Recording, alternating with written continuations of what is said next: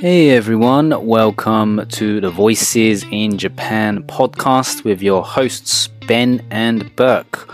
On today's show, we are joined by Japanese tea master Randy.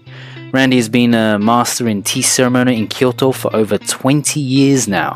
We talk about many things, such as the appeal of studying or participating in tea ceremony, what interested him about the practice, training to become a tea master, and much, much more. We also talk about his bilingual book. It's called The Book of Chanoyu Tea, the Master Key to Japanese Culture, uh, which details everything about Japanese tea and Japanese tea ceremony, and that's available on Amazon and also bookstores in Japan. Randy's new book, Zen Tea Ceremony, from Tuttle is available for pre order now on Amazon and will be released in October 2021. You can find the links in the episode notes. Alright, on with the show. 1、2、3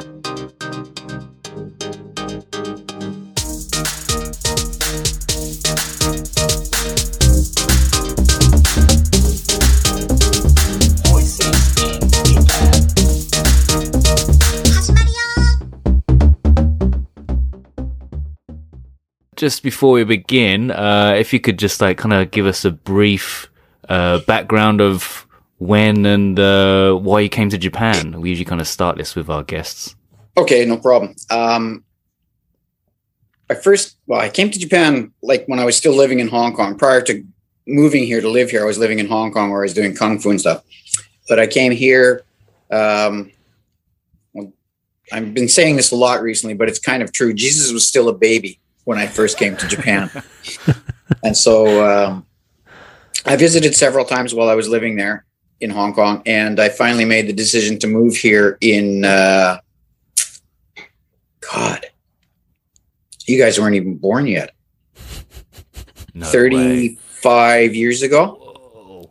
Wow. Yeah, I was born. I, don't, I don't think I was Ben just was. born. I was just born. Okay. I, I, I can't remember the exact. It was like 85, I'm guessing.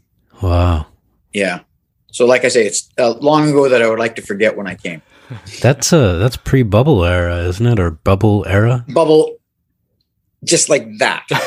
You know, just on, on its way Yeah, I- down. I just missed it. If I was in the same position I am now, back in the bubble area, I'm afraid you guys wouldn't be able to uh, have a podcast with me. That's right. yeah, you'd be on a tropical island somewhere. I, yeah, I would be. sh- You know, the left-handed. They say in Japanese, "Hidari te uchiwa." I mean, I'd be fanning myself with the left hand, which means I would be farting through silk. I guess would be one way to look at it. But I'm not, and so I'm shitting through cotton. I guess.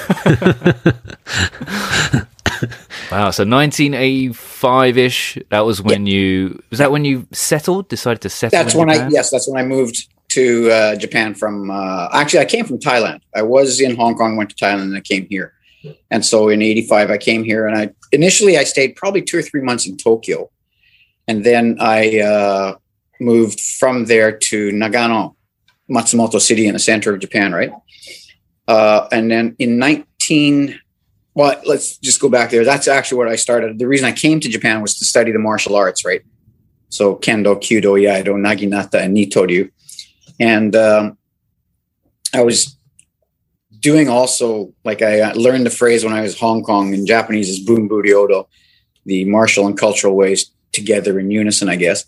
And uh, it seems to have a, a stronger presence here but at any rate, I just felt that by studying martial arts only, there was kind of an imbalance in my character, if you would. So I wanted to try to do something cultural. So while I was still living in Nagano, of course, I went there first for the martial arts that I just mentioned, and then to try and balance that yin and yang, so to speak, I uh, started to do okoto and uh, calligraphy. You're familiar with the okoto? It's a long Japanese harp, long string plank and uh, calligraphy, but apparently have no talent for either of those. So just by chance, the woman that was living next door was a, a tea teacher, and so I started to go to her for lessons. My first time was just kind of an experience to see how it would be, and I was immediately enthralled with it because of the the postures, the movements, the way things were held, and the way we bowed and walked and things like that. And so uh, I started doing it, but again, back in the day, then it was still just kind of a passive hobby, if you would.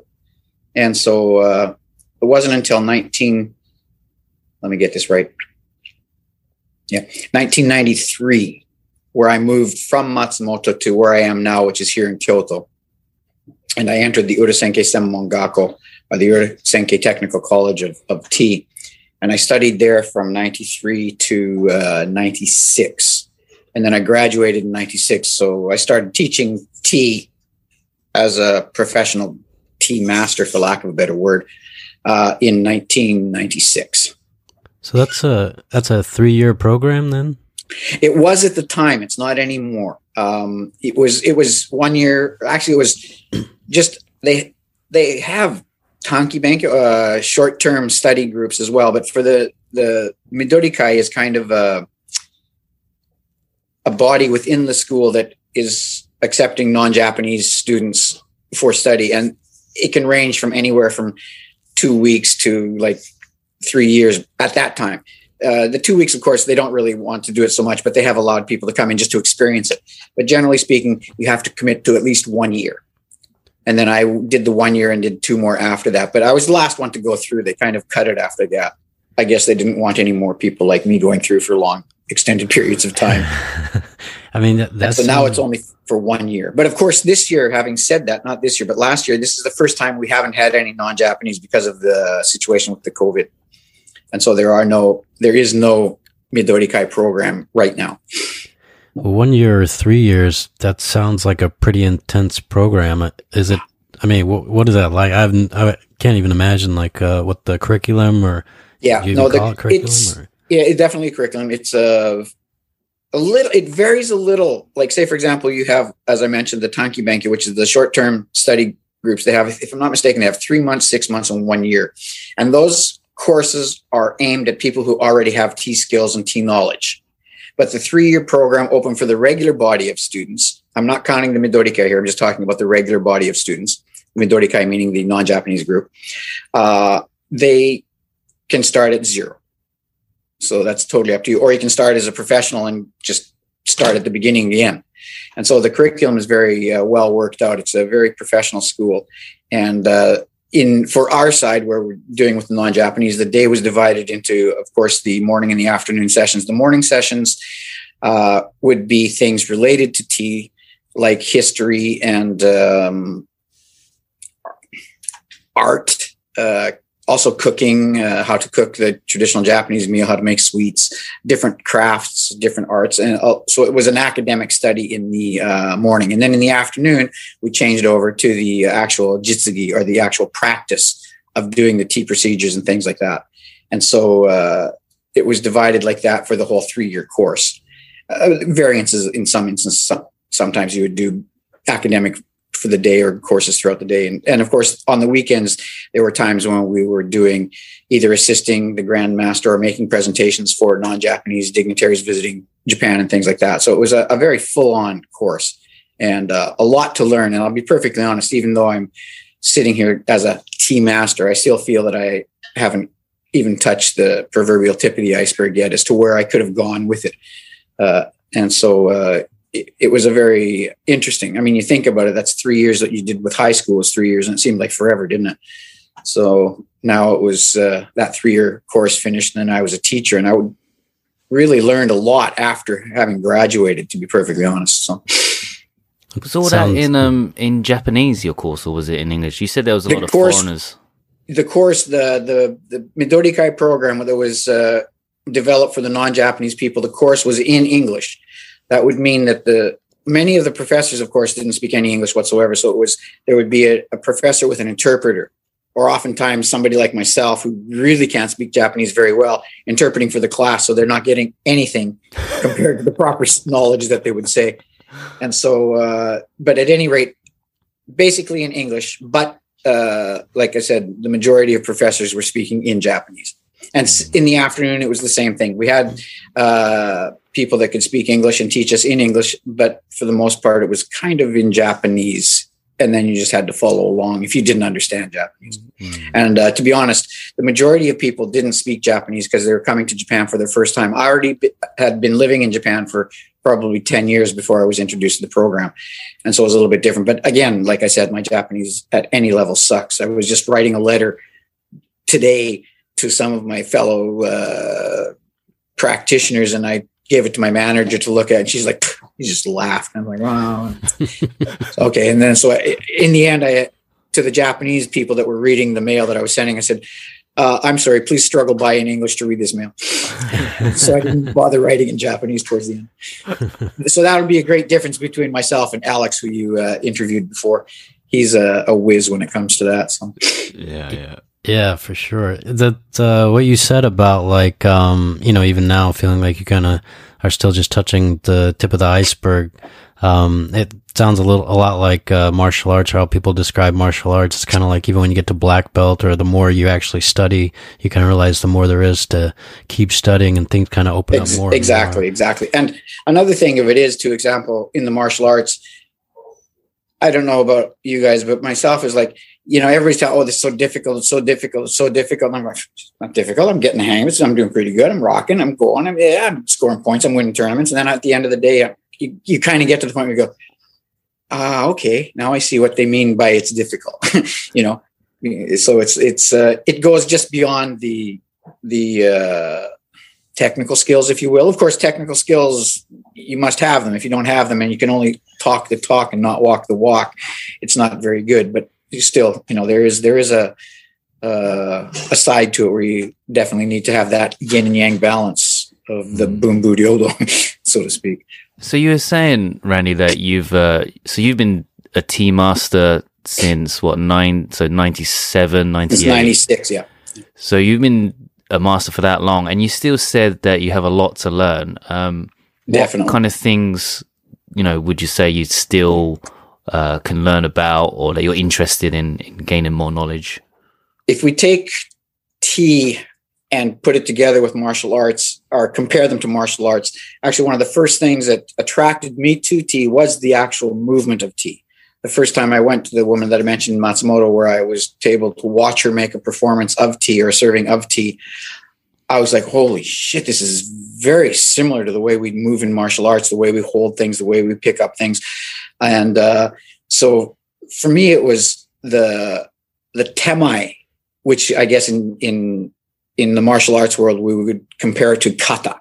So the form or the procedure of doing it uh, was very interesting for me. So I was really more, and even today I'm a little bit more um, concerned about the actual flow of the procedure and the order of the procedures. Because like in the martial arts if you do a kata what's the longest kata you do?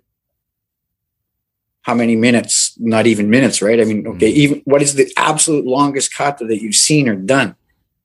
You know even if you take like some esoteric chinese iron wire you're looking at tops four or five minutes. I can't imagine a form going beyond that. Could be mistaken. Please somebody correct me. But t the absolute minimum would probably be about 10 or 15 minutes. And so the the level of concentration that you need to remember the points to go uh, at the beginning is is I don't want to say it's daunting, but it's very it's very good that you have a back. For myself personally, it was very good that I had a background in the martial arts to remember the progression of things. And actually, to be honest, I find when I'm teaching people that use their bodies, like dancers or martial artists or people like this, they're quick to remember the movements. But where I'm lacking, to get back to your original question, is that uh, of course, as I mentioned earlier, I, my Japanese sucks, and so my reading of it is worse than my actual speaking of it, and that's pretty sad. And so there is a lot of information out there on tea, like tea and the connection to Zen, tea and the connection to various other arts. We say in Japanese, Ocho Asogo Bijutsu Sogo Geijutsu, which means it's a complete art form, meaning that it's related to so many other uh, Japanese traditional arts and crafts. And the influence of tea on these crafts, or vice versa, is very, very strong and can't be overlooked. And so I think I'm lacking in the academic side of tea. Uh, to be perfectly honest, that's where I would probably be able to pick up my most uh, information. The procedure side, of course, I'm there's there are so many different procedures, and so I, of course, don't know them all. I have a, a fairly decent grounding, but uh, I, you know, there will be times even when I'm teaching, I might have to check in a reference or something to be able to make sure that I'm teaching it properly because I don't want to impart false information. I don't want to put on airs like I know everything. I'm very honest and out front with people. You know, I I, I know what I know, and that's it.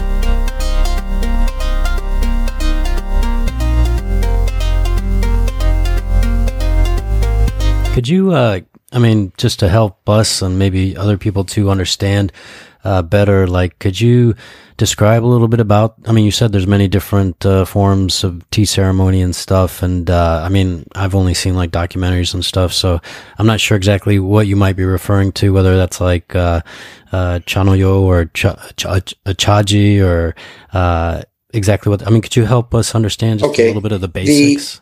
The uh, the term chanoyu Hmm, is chanoyu. another term for tea. Okay. Like in Japanese, the general populace will say sado, but we at Urasenke, we say chado. And then chanoyu is another term. To be honest, chanoyu is the term that I prefer to use. But basically, it still means the way of tea or the tea ceremony. And uh, the term you mentioned, chaji, um, interestingly that you even know it because a good majority of people don't understand the term. Even if I show them the two characters, cha, ji, which is ocha no cha, tea, the tea character, and koto, meaning thing, it would be a tea thing. Most people would understand the characters individually, but they couldn't get a vision of what you're talking about. Whereas if we take the, what, what it means is the formal gathering of tea.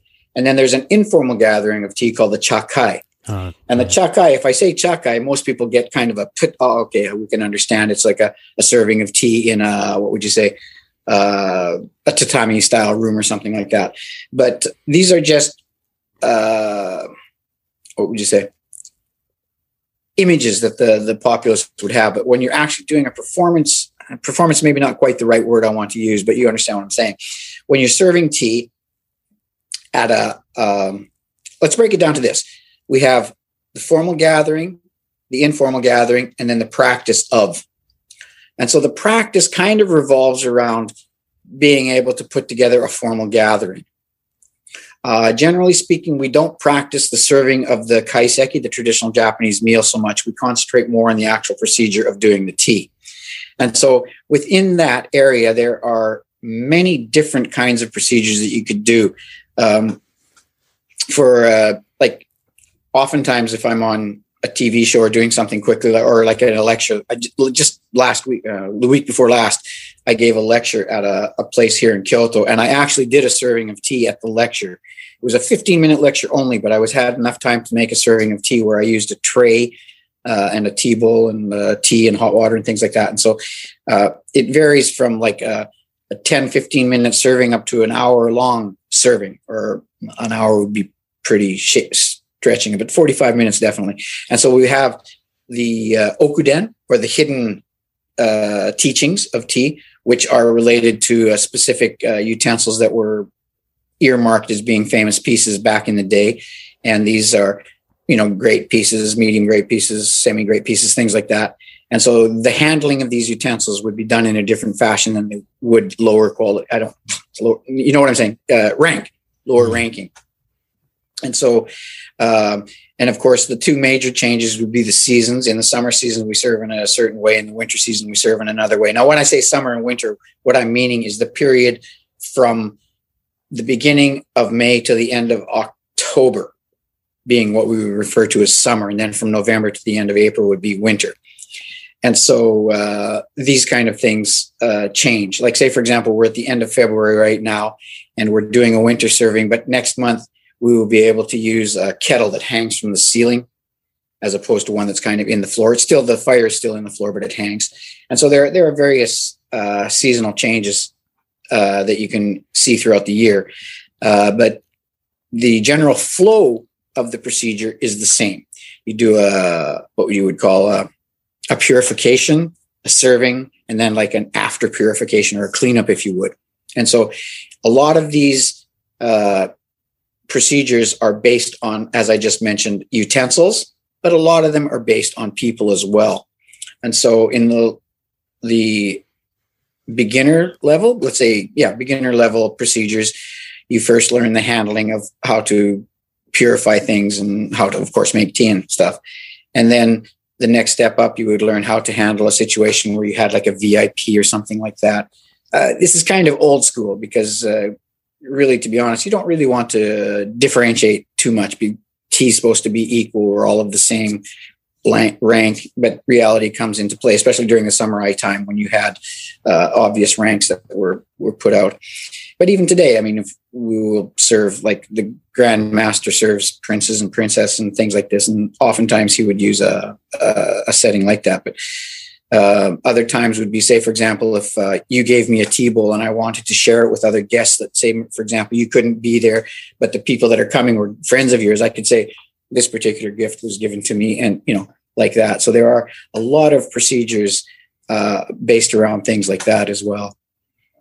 Wow. And, and are you um are you teaching all those procedures as well, Randy? Yes. Like in your uh, Yes. like at what you're doing actually now. Yes, exactly. I teach all of them. And that's Uh, um. and- so your place is Ra- Ran Hotei, is that right? Or, or your website is Ran Hotei. Ranhote is the the shop. Yeah, no, no, that's that's the name of the shop. And I teach here um, because of COVID. My classes have been cut dramatically. I only teach now like once, twice a week, whereas I was teaching five weeks or five times a week and teaching once a week in Tokyo as well. But of course, the Tokyo class has been cut until further notice. But uh, I my main uh, keikoba, my main place of teaching is at the Nashinoki Shrine at the Imperial Palace. There's a shrine on the east side, and uh, that's where I teach my my major lessons. Uh, meaning that my shop, what I teach is I teach a table and chair style of seating, which was developed in uh, Meiji Gonen, the fifth year of the Meiji era. So that would be what 1872. And so it was a table and chair style seating that was developed for people that were visiting from overseas to the. Uh, it was not really a World's Fair. Let's call it an agricultural trades fair. I think it was, but that was hosted here in Kyoto in 1872. So the Grand Tea Master at that time, the 11th generation of the Urasenke tradition. Urasenke is the tradition I belong to, and uh, he was, or he developed a style that would allow visiting dignitaries from overseas to to not have to sit on their knees in seiza, knowing that it would not be very uh, pleasurable for a good majority of the people. And so we started using these tables and chairs from that time. And my keikoba, my teaching spot at the Nashinoki Shrine, is a regular uh, tatami style room, or rooms actually. And will you be teaching um like courses and like a full curriculum, like the the the things that you studied I- and you learned when you were younger? I teach um, uh, when I mentioned that I was teaching in Tokyo, I would teach there. I would teach like uh, a five part course, and then one like normally what it was is January and August were break months, so I would teach in between those months, and it was a five part course. Um, that course was aimed at people that had tea knowledge. It doesn't have to be, but it was aimed at tea knowledge and, ja- and English because I was teaching it. I was teaching them how to make presentations in English to non-Japanese visitors or English-speaking visitors, let's say. Mm. And so, at my regular course, um, I teach ongoing. So I don't teach a course, so to speak. You come and you study with me until we die together. You know, so there's no, there's no, uh, there's not really a course. But I do teach like at Doshisha University or something. I would have like a 15 off course, and I teach the people how to do this procedure that I mentioned before, where you're using the tray. Having said that, though, because of COVID, we're on Zoom now, so it's uh, impossible to teach beginners on Zoom. Um, let's not say impossible; it's very difficult.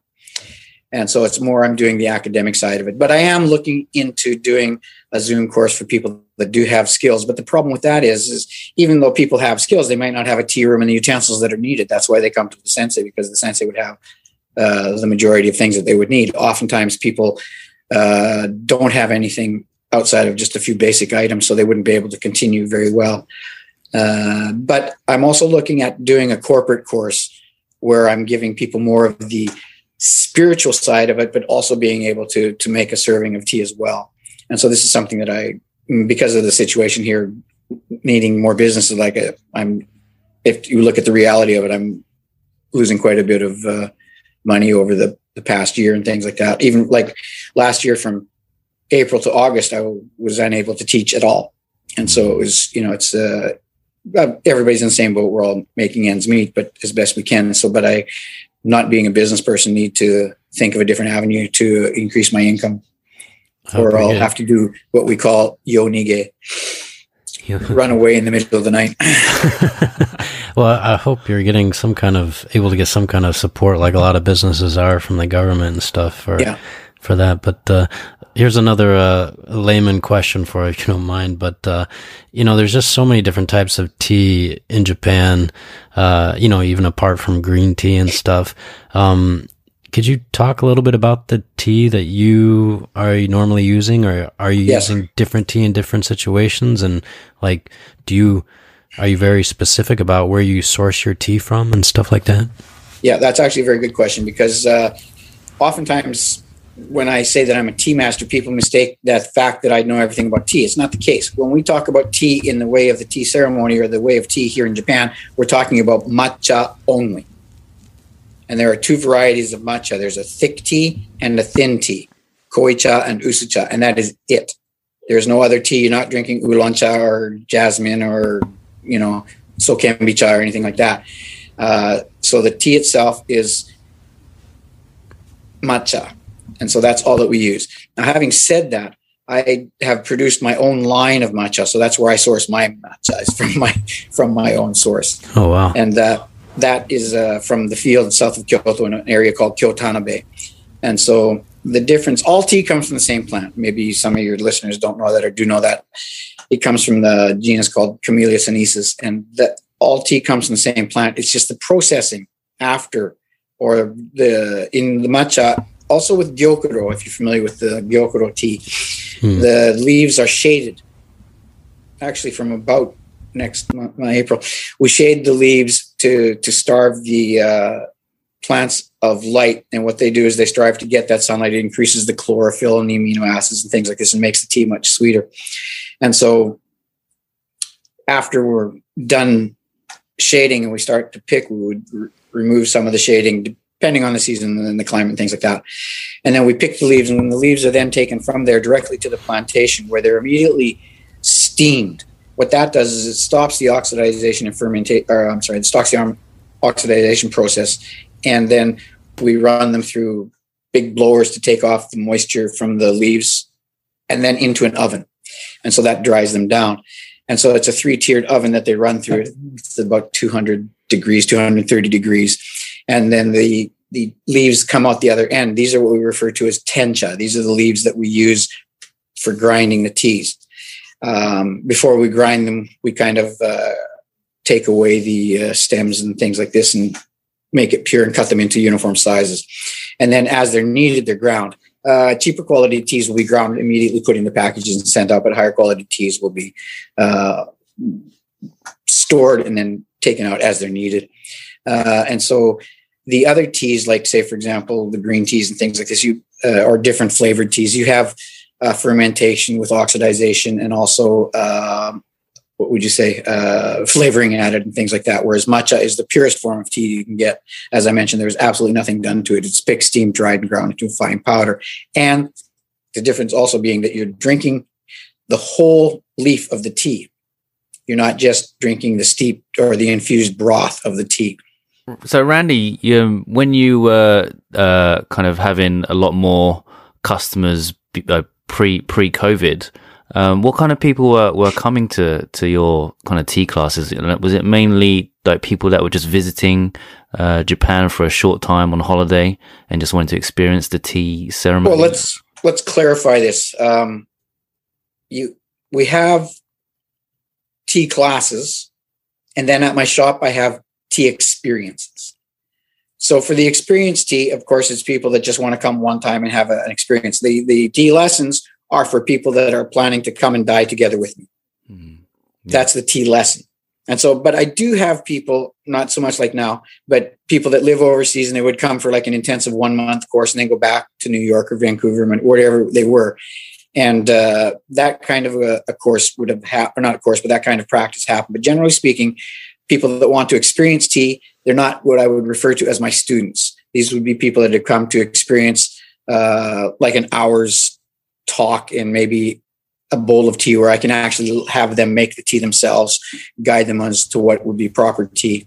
Mm. And so this kind of a, uh, what do you say, experience is a lot of things are a lot like what a lot of visitors and tourists and things would experience here in Japan. Mm. So it's a little bit different than actual study of tea. It'd be like a one day lesson slash experience.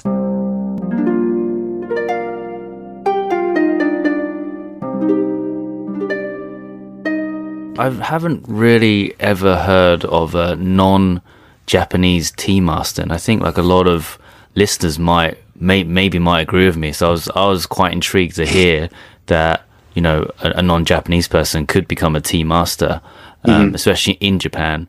Um, Were there any kind of uh, obstacles to that you had to you know come ac- that you came across when becoming that? Like, was there any pushback from other like I don't know maybe Japanese traditional tea masters that kind of frowned upon outsiders? And I, I know like in martial arts you can kind of get that kind of uh, kickback sometimes. I wonder if Yeah, um, like that. No, um, been lucky in that respect for both the martial arts and uh, tea. Like even when I was in Matsumoto, when I was studying martial arts, as I mentioned, a list of different martial arts that I was doing. Generally speaking, like if you're doing kendo, they want you to do kendo. A lot of people don't even want you to do iai together with your kendo. If you're going to do kendo, just do kendo. And a lot of people frown upon that. But I was very lucky that a lot of my sensei supported me in all the different arts that I did. And in the way of tea, even back in the time of Sen no Rikyu, we're looking, you know, almost 500 years ago, is there? He had a, a, a disciple that was from Portugal, and so uh, as far as being a tea master or studying tea in Japan, it's I, I've never had or never felt any animosity towards me. That could just be that I'm stupid to it, and you know, you know, because I know I have. Sometimes I've been interviewed in magazines, and then there'd be feedback on the on the uh, internet and stuff like that. I, I remember one magazine interview I was in. I was talking about culture, and I mentioned something, and the guy said, "Well, you shouldn't be teaching. You should go back to your own country." Kind of a deal. Yeah, okay. Oh, wow. You, you, you- haters going to hate. You're going to get it everywhere. But I'm Yeah. kind of I'm used to that. I'm not used to it. I just don't. It doesn't bother me. I mean, I understand the the psyche of of the person, and so I've been lucky in that sense. And like to be perfectly honest, because tea at its highest pinnacle is for everybody, right? It's not about being I don't know if I can even say black and white or Asian or whatever. I mean, it's just everybody is a chaji. It doesn't matter what your religious beliefs are. It doesn't matter what uh, your societal rank is. It doesn't matter about anything like that. We're all sharing a bowl of tea. And the, the previous Grand Master, uh, we refer to him these days as Dai Social, Sen uh, Genshitsu now. He's been traveling around the world almost 70 years promoting his motto, which is Ichiwan kara peacefulness, which means peace through a bowl of tea. And so he's going around the world giving presentations and demonstrations in uh, cathedrals and uh, different venues and things like this. He even served tea on the uh, Arizona in Hawaii. And so uh, it's um, this this uh, idea of sitting together in a room sharing a bowl of tea means we're kind of bonding. And so that's the whole concept of tea. But of course, at the end of the day, you have individual people that don't like certain things about certain people. I mean, we're all guilty of it. There's, there's, you know, we can't just look at things and point and, well, that's good or better. And like in the martial arts, you have many traditions of martial arts, and some people will say, oh, that school's not good. And it's, it's the same in tea. That it's, it's, it's the, they're not wrong. It's just different. The schools are different. Look at it that way. You know, I walk into the room with my right foot. That other school might walk into the room with their left foot that doesn't make them wrong. It just makes them, you know, it's it's something that's different. And I think that's a point that kind of is uh, throughout tea. So we've been lucky enough to have the the non-Japanese side of tea. I think 50, over 50 years now. There's been a, a non-Japanese uh, group of tea practitioners. So you were mentioning that there are not many non-Japanese tea teachers. In Japan, there are not many non-Japanese tea teachers, but throughout the world, there are several. Even in Japan, uh, a professional tea teacher is very uncommon, meaning that uh, the good majority of people that are doing tea are doing it as a hobby. So people that are actually making their living from it are very few.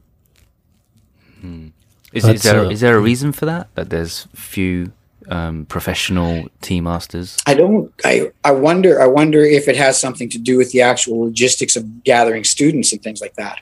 Uh, and uh, because of my situation being a non-Japanese is maybe a little bit easier because I can do the kill two birds with one stone. Let's do tea in English thing. But uh, there are um, also the interest of cultural arts. You know, it waxes and wanes and things like that. And so, um, back in the bubble time, like I said, it would just I would be a rock and roll star. just you guys would. I'm sorry, forget it. Talk to my secretary's secretary. You know, this, this isn't happening. well, even this time we had to go through an introduction. So very Japanese.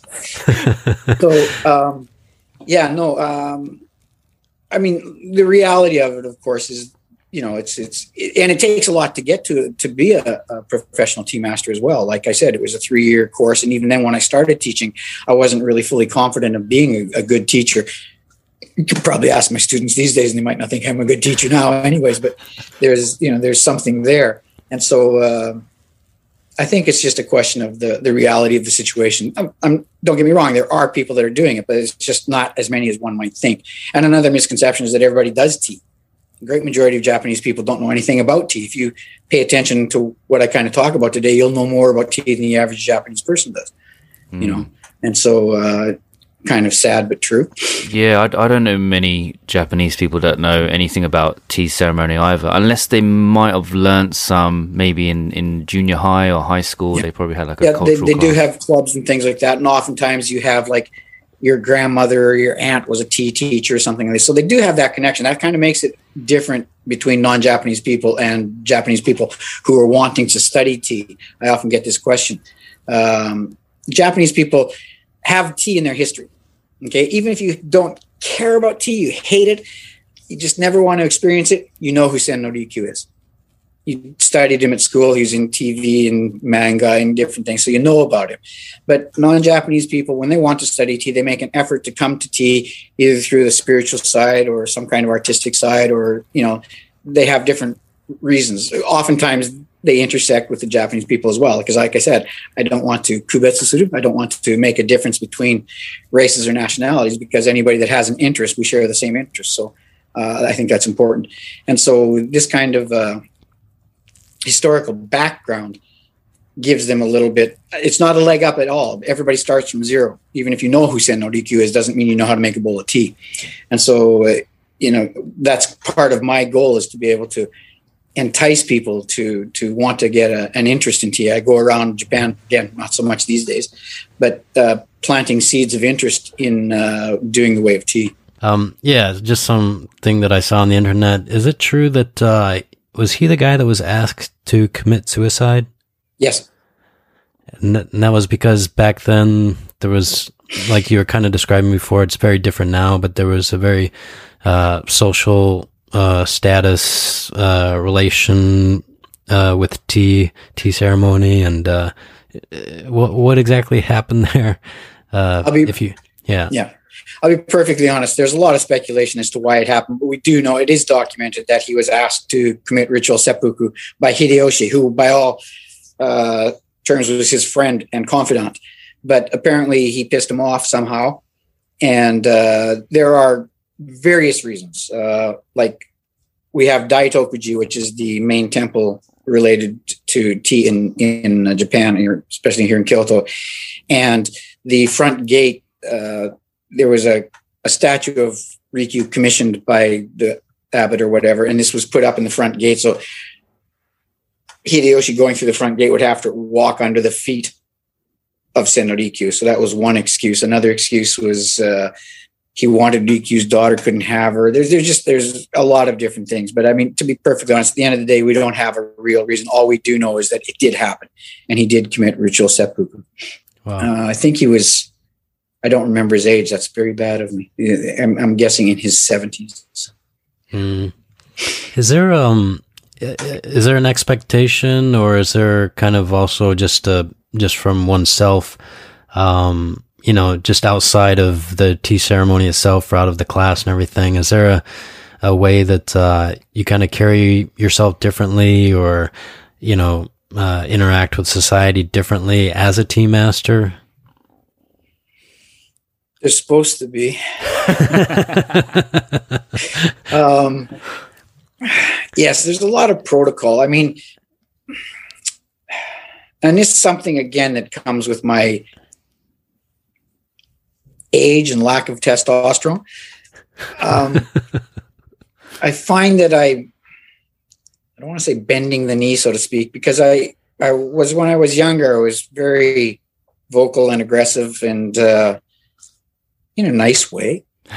but uh, I'm finding myself concerning a bit, my concerning myself a bit more about how people will see me because I am a representative at a very high level to the tradition that I belong to, and I wouldn't want to create a loss of face for the people above me or for the people that I respect. And in that instance, I try to watch my P's and Q's for the most part. Hmm.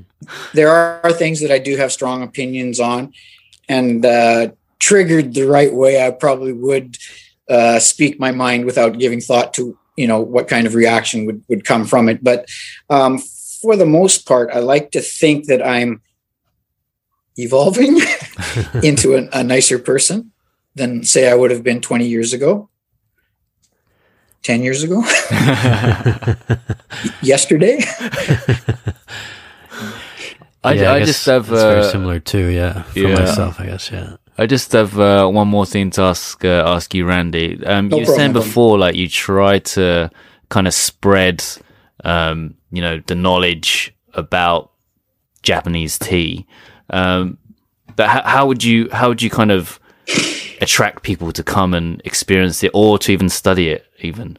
Well, for me myself, in that instance, when I was talking about going around Japan doing it, it's not so much me doing it; it's I'm being invited to speak.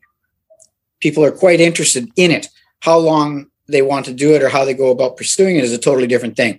So, uh, outside of the fact that I have a shop here that introduces tea by a tea experience, I myself personally don't go out and advertise. When I was first starting, I had a little, what would you call it? A little clip in the newspaper that I would run, you know, like a regular classified ad, if you would, to gather students. And so, but after that, I didn't really need it, so to speak. And so I think people know what the tea ceremony is, let's say on a superficial level without wanting to sound arrogant. On a superficial level, they know that it's something that they can create uh, a bond with mindfulness and escape the the hectic pace of everyday life true today as it was 100 200 300 400 years ago every every era has its own hectic times. And so uh, i think it's uh, something that people are searching for to be perfectly honest uh, because it reflects on the, the four principles of tea which are harmony respect purity and tranquility. And so these four ideals are what we strive for in our everyday practice and hopefully that moves out into our everyday life as well. Mm. and so like i said the people that are interested will find me or find somebody else. Of course i'm not the only tea teacher but i am always looking for new students so yoroshiku onegaishimasu. thank you And, and you've al- you've also written a book about uh, Uh, yes, I have. right? Yeah. If you could Yeah. you uh, talk a little bit about that and what, what it's about? okay so the, the this is the book The Book of Chanoyu. I know you. tea the master Um, key to sorry, japanese culture Japanese. Um, And so it's a book that I wrote in uh, 2016 to celebrate my 20th anniversary as a tea master. And uh, so the title of the book uh, made a mistake here, to be perfectly honest. I didn't put tea ceremony in the title. because my tradition, we don't like to refer to it as the tea ceremony. We don't want it to seem ceremonial and something that people can't grasp. But to be perfectly honest, everybody knows it as the tea ceremony. So the book's in its third printing right now, over 10,000 copies. So if it had been marketed properly with tea ceremony in it, I'd probably be doing this. you wouldn't be on the podcast today. I don't know. I don't think it's going to get Harry Potter type scores, but you know. but to be honest, though, the book itself, the English rights have been picked up by Tuttle, and there will be a new book called Zen Tea Ceremony: Introduction to Zen Tea Ceremony, and that will be coming out uh, probably in fall this year, and that will be uh, through Tuttle Publishing. Uh, if I'm not mistaken, they said they have it up on the Amazon pre-order page, so please feel free to do it. It will include a couple more chapters and a few more illustrations. And so uh, the book itself, uh, tea, the master key to Japanese culture. The reason I entitled it that is, as I mentioned earlier, tea is connected to so many of the other arts and crafts and traditions in Japan that I wanted to introduce um, some of the other arts with it. the publisher didn't want the book to be uh, an instruction book on how to tea because there are many of those around, and they wanted to know a little bit about my story. So at the beginning, I talked about, excuse me, I talked a little bit about what we've already spoken about in the podcast, my path to tea and things like that. And then I go on to introduce architecture and different kinds of things that are connected to the way of tea. Uh, yes, it's uh, the, the charm of this book as a bilingual book is that the Japanese and English on the same page, and you don't really have to turn the pages to get the thing. So a lot of Japanese people are buying it to study English. A lot of English people are buying it to study Japanese not enough people are buying it. So all your listeners, please buy several copies. and, and when you come to bring it to Kyoto, and I'll sign it for you. and can uh, can people find that on, on Amazon as well, or maybe a website? Um, Amazon Japan, yes, that's actually even in Apple Books as well. On uh, I don't know if I think it must be on Kindle as well. Then if, if it's ebook, and uh, in if you it there are a few copies on uh, Amazon.com as well. But if you're in Japan, I'd recommend Amazon Japan, and you know it's just quicker and probably cheaper. I don't know, but you can find them in bookstores still. Hmm. Um, a lot of the bookstores have a tea section. It would either be in the tea section or the English section. To be honest, I don't know. It would be up to the individual bookstores to where they would want to market it. All right, great. But having said that, the next printing of this book will have the word tea ceremony in it in the title somewhere. Uh, we, they were supposed to do it for the third printing because after the first printing went out immediately, I was like, "Come on, let's get this in there." And then they changed editors kind of in stream, and so the the editor today, I hope it's the same editor. She's in agreement that we should have tea ceremony in there somewhere to pick up sales. So, but the other book, like I said, Zen tea ceremony, an introduction to Zen tea ceremony, will be put out by um, Tuttle. It's a beginner's guide to the Zen tea ceremony, developing mindfulness and calm the Japanese way. And so this book, like I said, will come out uh, depending on your location. It comes out maybe a bit earlier in uh, Australia, New Zealand, and then, if I'm not mistaken, in America and the UK, it comes out in October. In Asia, it comes out in maybe September. But at any rate, this fall, we're going through the layouts and the final editing right now. Brilliant. Well, uh, yeah. th- thanks for joining us, Randy. I don't know if you My have pleasure. any other any other questions back. I hope you no. covered all the topics you want to cover. Yeah, uh, it was uh, it was really interesting. You know, I think I've been uh, participated in a tea ceremony uh, when I was in a Japanese course uh, down in uh, Mie-ken before.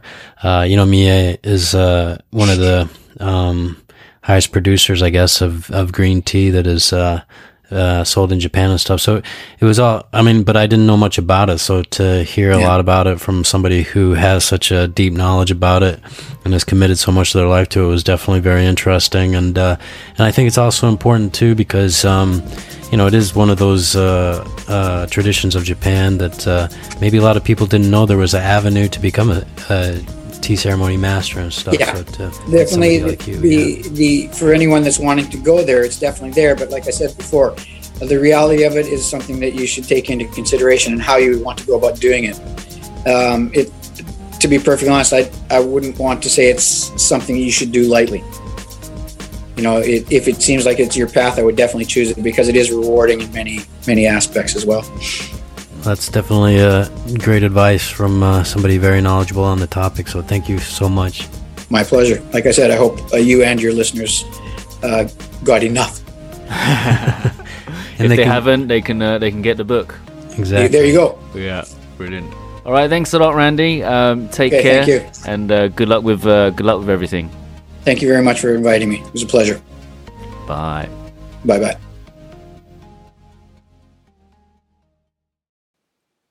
This episode was brought to you by Barefoot Bar, a bar that is located downtown in Sapporo in a, place called Tanuki Koji Block 6, which is walking distance from Odori or Susukino subway station. So they have a variety of Japanese made craft bottled beers, a range of whiskies, basic cocktails. Uh, there are burgers and other pub style food, some snacks. And due to COVID, the bar is open only from Thursdays to Sundays from 6 p.m. Uh, there's also friendly English and Japanese speaking staff. So, yeah, if you want to practice some English or Japanese, uh, pop on down and uh, yeah, have a drink. For more information, check out their Facebook page, Barefoot Bar, and that's Bear the Animal, B E A R Foot Bar.